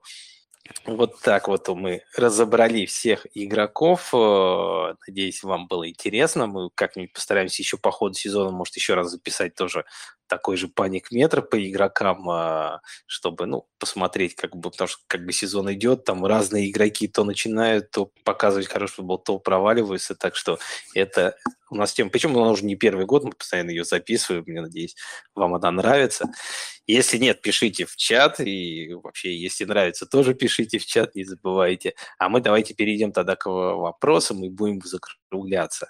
Так, у нас вопросы есть у нас в чате Бусти, нам задавали. Первый, инмуни вы траст или все-таки это баст? Ну, тут, знаешь, я бы сказал так, что парень все-таки надо не забывать. Муни брали, по-моему, в пятом, что ли, четвертом раунде. То есть это ресивер. Пятый раунд, это ресивер не прям уж как бы с каким-то большим таким профайлом, в который как бы... Вот, Саня, там... мне кажется, сейчас обсуждать профайл Муни бессмысленно, потому что есть миллиард ресиверов, которых брали ниже Муни, которые сумасшедшие карьеры показывали. Там, у него был сумасшедший сезон. Вопрос, как бы был. Вопрос другой. Какую статистику вы ожидаете от ресивера, от, с квотербэком, у которого семь таргетов, семь пасовых попыток за игру? Ну, камон. Ну да, да, здесь, здесь вопрос, вопрос в Муни вообще. Ну, то есть Филдс играет очень плохо, ужасно играет Филдс. Команда, в принципе, в пас не играет тоже, и поэтому каким бы Муни хорошим или плохим не был, мы про это просто даже не узнаем. Поэтому, ну, сбрасываем, как бы во, во многих лигах я видел, что его кто-то уже и сбрасывал, и, по крайней мере, это во всем фэнтези-сообществе обсуждается, возможность сбрасывания Муни. Ну, может быть, конечно, сбрасывать прямо я бы его не стал, но человек абсолютно неиграбельный в ближайшие две недели сто процентов. Я не знаю, больше скажу, я, у меня в одной лиге, по-моему, в системе его сбросили, я его подобрал и уже тоже задумывался о том, чтобы сбросить. То есть у меня, если там дальше чуть, по, ну, как по сезону, если будет не хватать... Ну, смотри, даже вопрос в том, что даже если он сейчас вот на четвертой неделе наберет пятнадцать очков, например, да, там восемь таргетов на семьдесят ярдов с тачдауном, что-нибудь такого плана, какова вероятность того, что на пятой неделе он опять в ноль не уйдет? Ну, то есть для того, чтобы его начать ставить, должно пройти как минимум две игры хорошие от него. Как минимум. Ну, да, да, да. То да, есть даже здесь... уже одна игра его не спасет. Здесь согласен. Ну, все равно игрок, которого брали достаточно, все равно первый ресивер Чикаго, я поэтому, знаешь, на это все Ну, пришел, это, конечно, смотрю, был пр- прекрасный выбор. Я помню, в подкастах мы задавались... Экономиус Сейн Браун из Детройта или Муни. Вот сейчас люди, которые ответили на этот вопрос Муни, явно не идут наверху в своих лигах. Здесь я согласен. Так что, ну, Коля правильно сказал, то, что если у вас Муни есть, его сбрасывать еще, наверное, рановато, но если пойдут травмы и бойвики, то я вот отрежу, как бы, и не задумываюсь, потому что, как бы, играть в нападении Чикаго, где Филдс там может там бросать как бы по пять-шесть раз за игру, ну, что можно ждать от ресивера, как бы, поэтому это, конечно, все очень плохо в Чикаго. Тогда следующий еще вопрос. Есть предпосылки рассматривать Этьена по ходу сезона как стабильного эр бэ два в, ПП, в пэ пэ эр или девальвировать его в сознании на уровень к Макисику с Хайнцем? Ну, мы уже чуть-чуть так как раз и поговорили про Этьена. Я говорю то, что у меня пока он все равно идет как эр бэ три. То есть это не Макисик с Хайнцем. Для меня Макисик с Хайнцем все-таки это уже там конец эр бэ три, там уже такой как бы э, desperation, знаешь, такой мув, как бы когда тебе уже совсем некого ставить, можно ставить тихо, а все-таки Этьен, я считаю, что он в пасовой игре участвует. участвует. Ну, просто так получается, что Джексонвилле не нужно сбрасывать и на раннера, и не нужно обычно много пасовать, у них очень много еще целей. Но я думаю, что это вот сидит раннер где-то пока что вот эр бэ два, эр бэ три, где-то вот на этой грани. И я бы его точно еще... Ну, не то, что сбрасывал, здесь я не спрашиваю про то, что сбрасывал, но я бы вот к этим игрокам его не приравнивал. Это все-таки чисто такие сателлиты, как бы, которые там, ну, на них будут бросать, так пойдет геймскрипт. Ну, смотри, опять же, вот я открываю статистику Этьена. У Этьена попыток выноса первой недели четыре, вторая неделя девять, третья неделя тринадцать. В каждой игре у него по три приема. В одной игре он уронил очень легкий тачдаун, ну, как бы это его Первый, проблема, да, но тем не менее, да, если бы он этот тачдаун поймал, статистика была бы абсолютно иной. То есть для меня, опять же, Этьен не оправдывает тех очков, тех позиций, на которых его драфтовали, его брали в третьем-четвертом раунде, но вот для меня Этьен это прям прекрасный кандидат на бай-лоу, потому что ты про Робинсона тоже все правильно сказал. Геймскрипт сейчас немножко не соответствует э, тому, что Этьен умеет, с одной стороны, а с другой стороны, не забывайте, еще, не забывайте про то, что Этьен-то новичок. Ну, то есть он первый сезон пропустил полностью, он опять же в эн эф эл вкатывается. Он полтора года не играл в футбол вообще, и вот, ну, как бы динамика-то у него позитивная. Угу. Ну, и выглядит здесь... хорошо, он выглядит, Нет, да, взрывным. выглядит взрывным, да, вот, понимаешь, еще вот, да, я хотел сказать, то, что это еще вот немножко, не надо забывать, Ягуары идут три ноль, я не думаю, что перед началом сезона кто-то думал, что они смогут начать сезон три ноль, мне кажется, два один они проиграли Вашингтону на первой неделе, два один они идут. А, не два один, это, да? два один, да, ну, два один, они проиграли Вашингтону, точно, я помню, но они хорошо играют, ну, они обыграли Чарджерс, они обыграли Чарджерс на выезде. Да, причем уверенно, уверенно прям... Да, да, да. Ну, то есть Ягуары — одно из открытий сезона. Прекрасная защита, прекрасная игра Лоуренса, отличная работа тренера. Мое почтение всем немногочисленным болельщикам Ягуара в лице просто Васи-Сережи. Да, ему привет. Возможно, он дождался своего часа. Ну, посмотрим. Не знаю, что-то верится, конечно, все равно в Ягуаров пока с трудом. Ну, то есть, как бы, мне по игре нравится, но мне кажется, все равно будут проблемы, они так сезон хорошо пройти не смогут. Вопрос в том, что они, например, ну, то есть для меня они, например, фавориты в своем дивизионе. А победа в дивизионе означает выход в плей-офф. Ну, а кто там? Хьюстон, Теннесси и Кольтс? Ну... Не, ну Хьюстон совсем все-таки не то. Кольтс что-то как-то в последней игре все-таки с... как-то начали делать шаги. Ну, слушай, они как-то начали делать шаги, но... С квотербеком Но... они в очередной раз не угадали, и у них опять сыпется песок из-под центра очень сильно. Теннесси, да, ну, однозначно на, спад... ну, Теннесси, на, да. на, на, на спаде. Поэтому, ну, для меня Джексонвиль выглядит фаворитом в своем дивизионе, и как минимум это, соответственно, выход в плей-офф. Ну, согласен, и вот говорит, что это не то, что мы ожидали. Мы ожидали, что они будут проигрывать, а что значит, когда команда проигрывает, она много бросает. Поэтому мы думали, что Этьен будет играть больше, чем Робинсон, а Робинсон пока играет больше. Я говорю, вот сейчас вот будет игра с Филадельфией, да, я не же, удивлюсь, что это будет... На выносе у него уже, я говорю, четыре, девять, тринадцать, то есть у него рост значительный именно в попытках выноса. Да-да-да, вот последняя игра, я смотрю сейчас вот попытки выноса в процентах, да, сорок девять процентов было у Робинсона, тридцать семь процентов у Этьена уже, то есть как бы это по сравнению с тем, что на первой неделе было пятьдесят пять двадцать, на второй шестьдесят один двадцать один, то есть...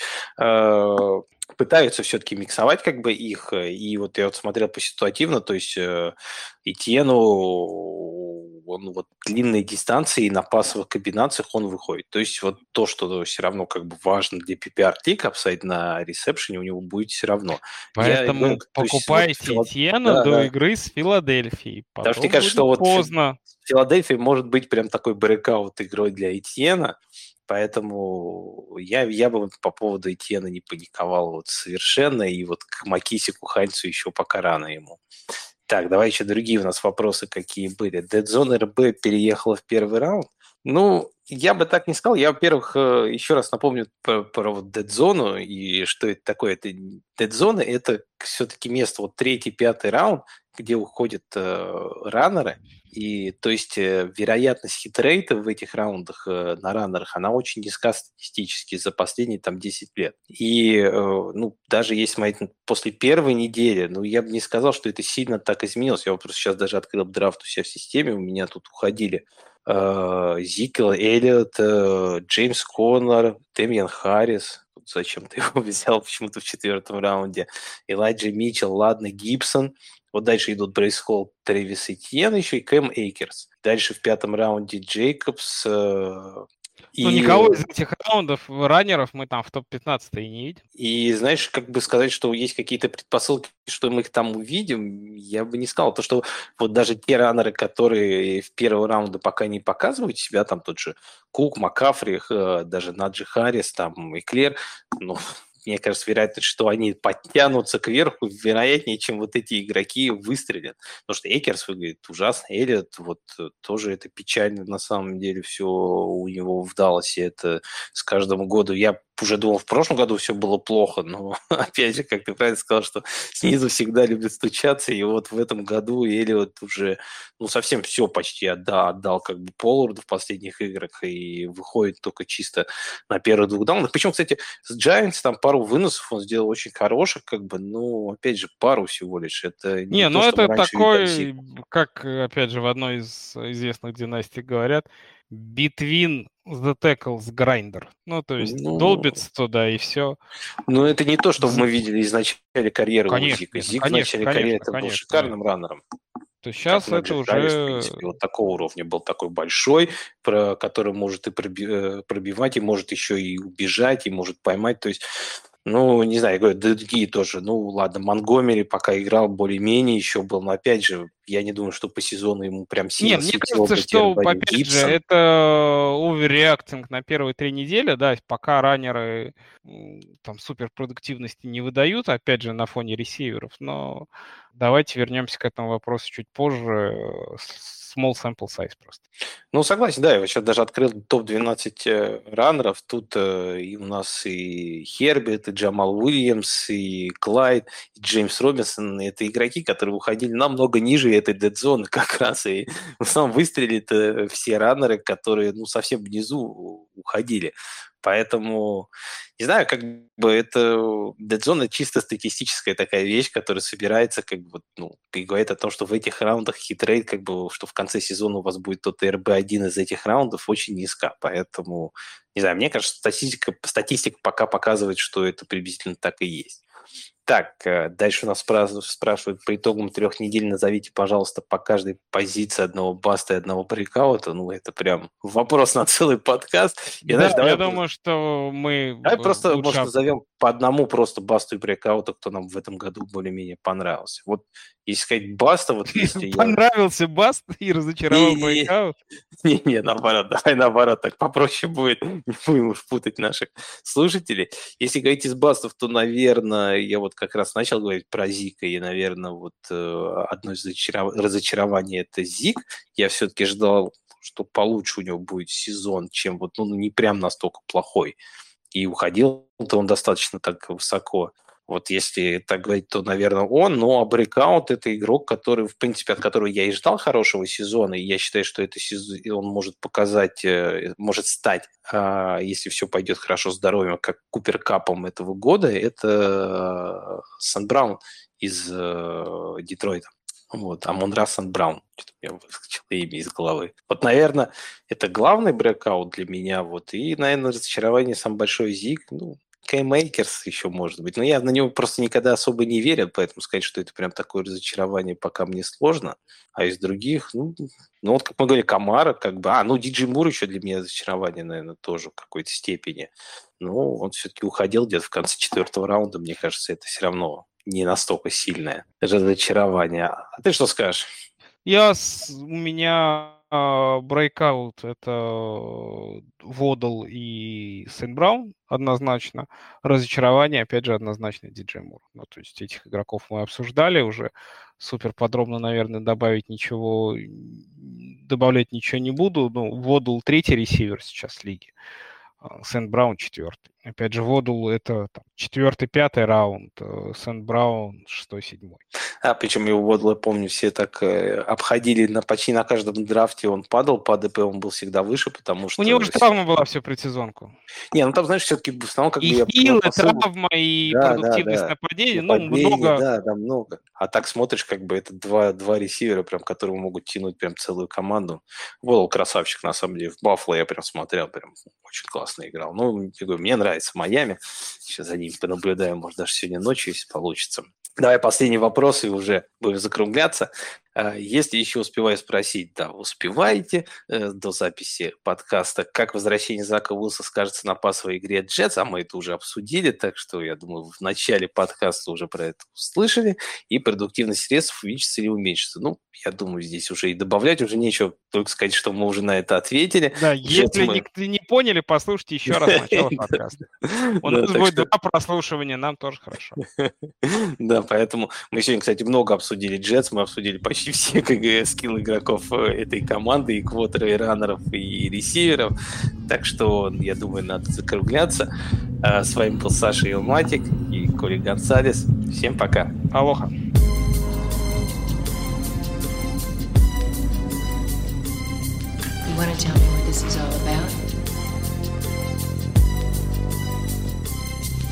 As I walk through the valley of the shadow of death, I take a look at my life and realize there's nothing left. Cause I've been blasting and laughing so long that even my mama thinks that my mind is gone. But I ain't never crossed a man that didn't deserve it.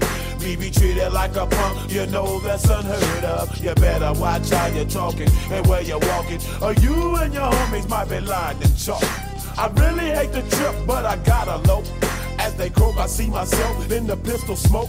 Fool, I'm the kind of G the little homies wanna be like, on my knees in the night, saying prayers in the street light. Been staying most of the night, living in the gangster's paradise. We've been spending most of the night, living in the gangster's paradise. We keep spending most of the night, living in the gangster's paradise. We keep spending most of the night, living in the gangster's paradise. Look at the situation they got me facing.